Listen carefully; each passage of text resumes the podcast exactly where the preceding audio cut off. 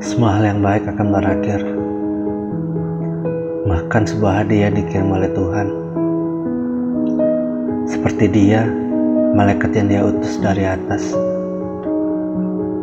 Siapa satu-satunya orang yang benar-benar kucintai? Dia mengubah segalanya dan membuat hidupku lebih berharga. Dia satu-satunya yang bisa membuatku tersenyum. Dia benar-benar tidak mengerti betapa berartinya dirinya.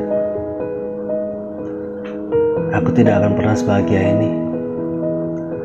Dia adalah hatiku dan jiwaku.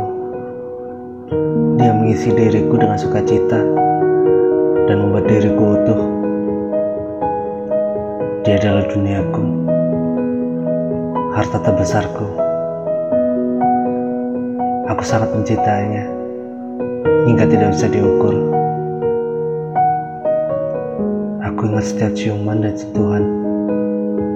Semua kenangan kita sangat aku lewatkan. Aku berharap kita bisa kembali ke masa lalu. Ketika aku miliknya dan dia milikku. Aku selalu melindunginya dan tidak biarkan apa pun membahayakannya. Betapa ironisnya bahwa dia adalah armorku.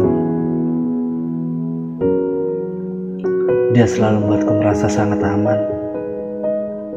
Tidak peduli apa yang salah, dia selalu sembuh. Dengan dia aku sama sekali tidak merasa takut. Tapi sekarang aku takut ada apa pun yang mendekat. Dia menyungkanku dan menyatukanku kembali. Jadi aku berpegangan padanya. Sedihnya dia tiba-tiba memotong talinya. Dan dengan itu pergi kebahagiaan dan harapan diriku.